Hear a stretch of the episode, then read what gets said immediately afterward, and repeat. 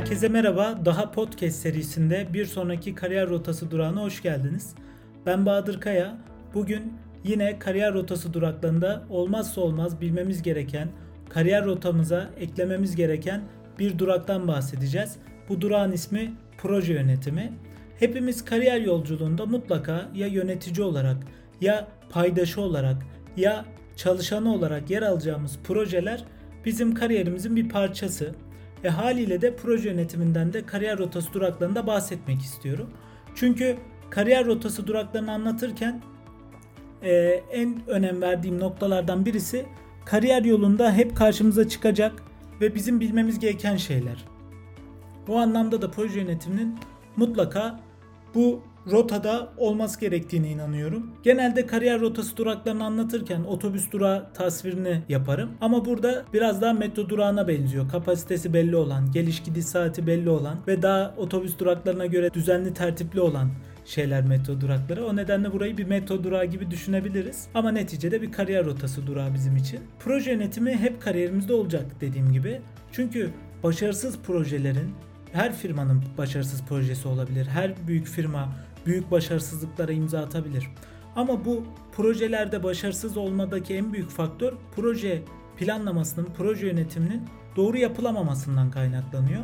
Bu anlamda da bir örnek vermek istiyorum. Airbus firması dünyanın en büyük ticari taşıma uçağı olan A380 diye bir uçağı üretmeye, hayata geçirmeye karar veriyorlar ve bununla ilgili bir planlama yapılıyor üretimle alakalı. Prototip üretilecek muhtemelen.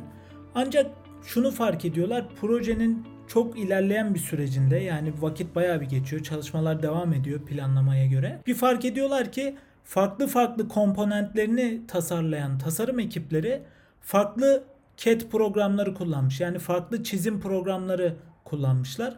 Bu farklı çizim programı kullanmasından ötürü ürünlerin komponentleri birbiriyle birleşmiyor. Burada çok ciddi bir problem yaşıyorlar ve bu durum tamamen firmanın projeyi yıllarca ötelemesine ve 6.1 milyar dolar gibi bir kaybına sebep oluyor. Maliyet oluşturma durumu Airbus'ta e, bu olayın sebeplerine inme itiyor tabii ki. Burada temel bir proje yönetimi yapamama başarısızlığı görüyorlar. Proje yönetiminin en temel gereksinimlerinden olan iletişim ve paydaşlar arasındaki etkileşimi kurma noktasında büyük bir hata yapıyorlar ve proje planında dikkat etmedikleri bu çizim programları ve yapılan çizimlerin düzenli olarak birbiriyle paylaşılmaması, herkes kendi komponent, komponentini bitirdikten sonra çıktı olarak sunması olayın ortasında belki çözülebilecek sorunları ötelemiş oluyor ve sonunda bitmiş bir şekilde yüzleşiyorlar. Bu da haliyle projenin yıllarca aksamasına sebep oluyor. Çünkü iletişim ve proje paydaşlarının düzenli değil, çıktığı raporlaması sorunu çok geç fark etmesine sebep oluyor. Eğer düzenli raporlama olsaydı, proje planında buna yer verilseydi muhtemelen bu sorunla daha erken yüzleşip sorunun çözümüne daha erken ulaşabileceklerdi. Belki de projeleri 2 yıl değil 6 ay kadar gecikecekti. Belki 3 ay kadar gecikecekti. Belki 6 milyar değil 1 milyar zarar edeceklerdi veya hiç zarar etmeyeceklerdi. Haliyle başarısız proje yönetimi ve proje planı büyük bütçelerin çöpe gitmesine sebep olabiliyor. Büyük emeklerin boşa çıkmasına sebep verebiliyor. Neticede bu projelerde de insanlar çalışıyor ve bir şeyler üretmeye çalışıyorlar. Ve ürettikleri şeylerin e, bir işe yaramadığı bir senaryo hakikaten zor bir senaryo. Bu anlamda da her kariyer rotası durağını çizen arkadaşların proje yönetimi alanında kendilerini geliştirmesi gerektiğine inanıyorum ben. Bunun da uluslararası anlamda bir metodolojisi var. Amerika'yı baştan keşfetmeye gerek yok. Ben projeyi çok iyi yönetirim. Bana bir proje verin. Bakın nasıl yönetiyorum gibi bir şey değil bu. Bunun da bir metodolojisi var ve bununla ilgili kanıtlanmış, denenmiş, test edilmiş ve sonunda bütün dünya tarafından kabul edilen bir sürü metodoloji var. Bunlardan bir tanesi de PMP. PMP LinkedIn profilinde birçok kişinin adının soyadının yanına virgülle PMP yazdığı bir sertifika aslında. Bu sertifikayı alabilmek için de şartlar var. Bunu PMI diye uluslararası bir proje yönetimi enstitüsü düzenliyor. Ve bu firma diyor ki PMP sertifikası almak istiyorsan en az 5 yıl tecrüben olacak. Ve bu 5 yıllık tecrübe projelerle ilgili olacak. Ben şu projede çalıştım, bu projenin şu rolünde bulundum veya şu projeleri hayata geçirdim gibi örneklerle başvurabiliyorsun. E haliyle tecrübe ve proje tecrübesi isteyen, proje örnekleri isteyen bir sertifikasyon. Ha benim tecrübem var. Örnek projelerim de çok iyi. Çok da güzel projeler yönettim. Başvurabilir miyim? Başvurabilirsin ama sınavı geçmen lazım. Bununla ilgili de aylarca çalışılan, çok zor e, olduğu birçok kişi tarafından iddia edilen proje yönetimi sertifikası var.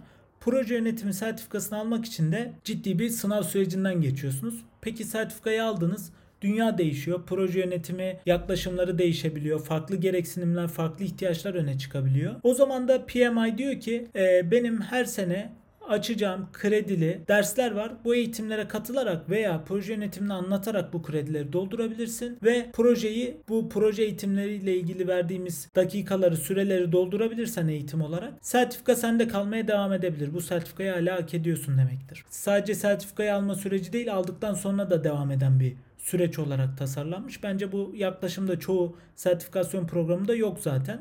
Bu anlamda çok kıymetli olduğunu düşünüyorum. Onun yerine diğer sertifikasyon programlarında farklı sadece proje yönetimi için konuşmuyorum. Farklı teknolojiler, farklı danışmanlık firmalarının verdiği farklı yaklaşımlarla ilgili çoğu sertifikasyon programında böyle bir şey yok. Genelde metodolojiyi güncelliyorlar ve güncel metodolojiye dair bir sınav daha yapıyorlar mesela.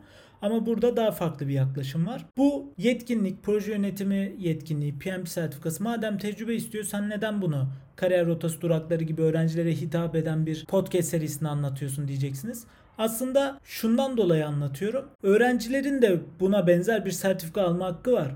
Çünkü e, ben öğrencilik yıllarımın son döneminde bir şirkette çalışıyordum. Daha sonra mezun olduktan sonra da orada devam ettim. Yöneticime şunu sordum. Ben son dönem derslerimi seçeceğim.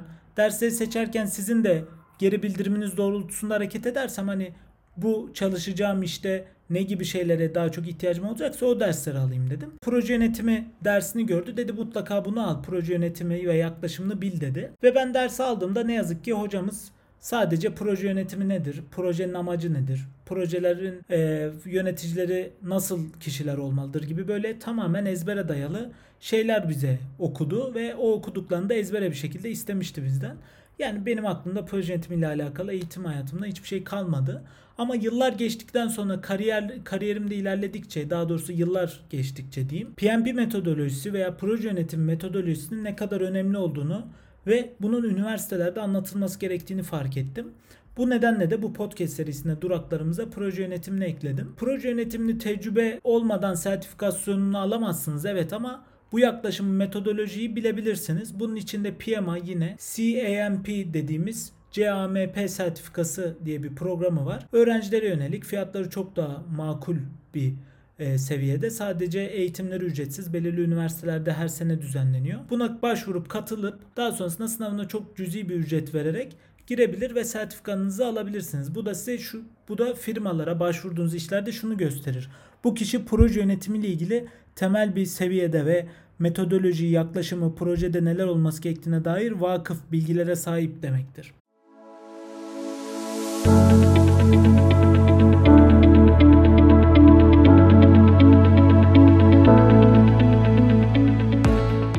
Sözü çok duymuşuzdur. Çalışma şeklimiz değişiyor. Çalışma şekli değişiyor ama e, aslında çalışma şeklinin değişimi proje yönetiminin önemini ortadan kaldırmıyor. Yani günümüzde şöyle bir algı var. Daha hızlı ürün üretilmesi, daha e, çok hizmet ve ürün üretilmesi, daha az proje yönetimi demek. Çünkü daha ne kadar az plan yaparsan o kadar az o kadar hızlı çıktı verirsin diye yanlış bir algı var ya. Aslında bu tam tersi.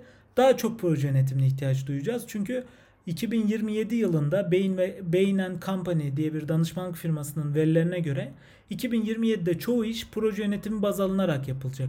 Bu da haliyle proje yönetimi rollerine ve proje paydaşlarına düşen rollerde ciddi bir istihdam artışı olacağını gösteriyor. E, demek ki proje yönetimine olan talep azalmayacak. Proje yönetimi hep hayatımızda var olacak. Belki biraz daha güncel şekilde olacak. Güncel ihtiyaçlara göre olacak. Ayrıca proje yönetimi deyince de aklımıza sadece görev yönetimi, zamanlama ve bütçeleme de gelmemesi lazım. Proje yönetimi deyince bazıları sadece görev vermeyi ve görevin takip edilmesini proje yönetimi olarak görüyor. Halbuki öyle değil. Proje yönetimi dediğimiz şey bir planlama. Bu planlamadan bu planlamanın haricinde kalan şeylerin oluşturduğu kaosu yönetme. Planlamanın e, takvimlendirilmesi, takım çalışmasının motive edilmesi, arttırılması, kaynakların maksimize edilmesi, çoğaltılması, entegrasyonların yönetilmesi, maliyetin kontrol edilmesi, yani o belirlenen maliyet içerisinde kalma durumu, değişimi yönetme, kaliteyi yönetme ve projeyi yaptığınız kurumdaki bilgiyi kullanma ve nasıl kullandığınız, bununla oluşturduğunuz avantajlar, projenin başarısız olması senaryosunda öğreneceğiniz bulgulara kadar uçtan uca birçok şeyi yapmanızı gerektiriyor. Bu ciddi bir proje yönetimi yapmanızı sağlayacak. Ama metodolojiyi de bilmeniz gerekiyor tabi. PMI gibi farklı seçenekler de var. Dünyada tek e, proje yönetimi metodolojisi PMP değil. Prince 2 var mesela. İngiltere'de daha çok geçerli. PMP anlatmamın sebebi Türkiye'de daha bilindik ve popüler olması ve bu alanda sertifikasyon seçeneklerinin ve sınavlarının daha geniş çaplı yapılıyor olmasından dolayı böyle bir şey söylüyorum. PMI gibi farklı seçenekler olsa da öğrencilere yönelik olan e, CAMP sertifikasından dolayı ben PMP üstünden örnekleri anlatmaya gayret ettim.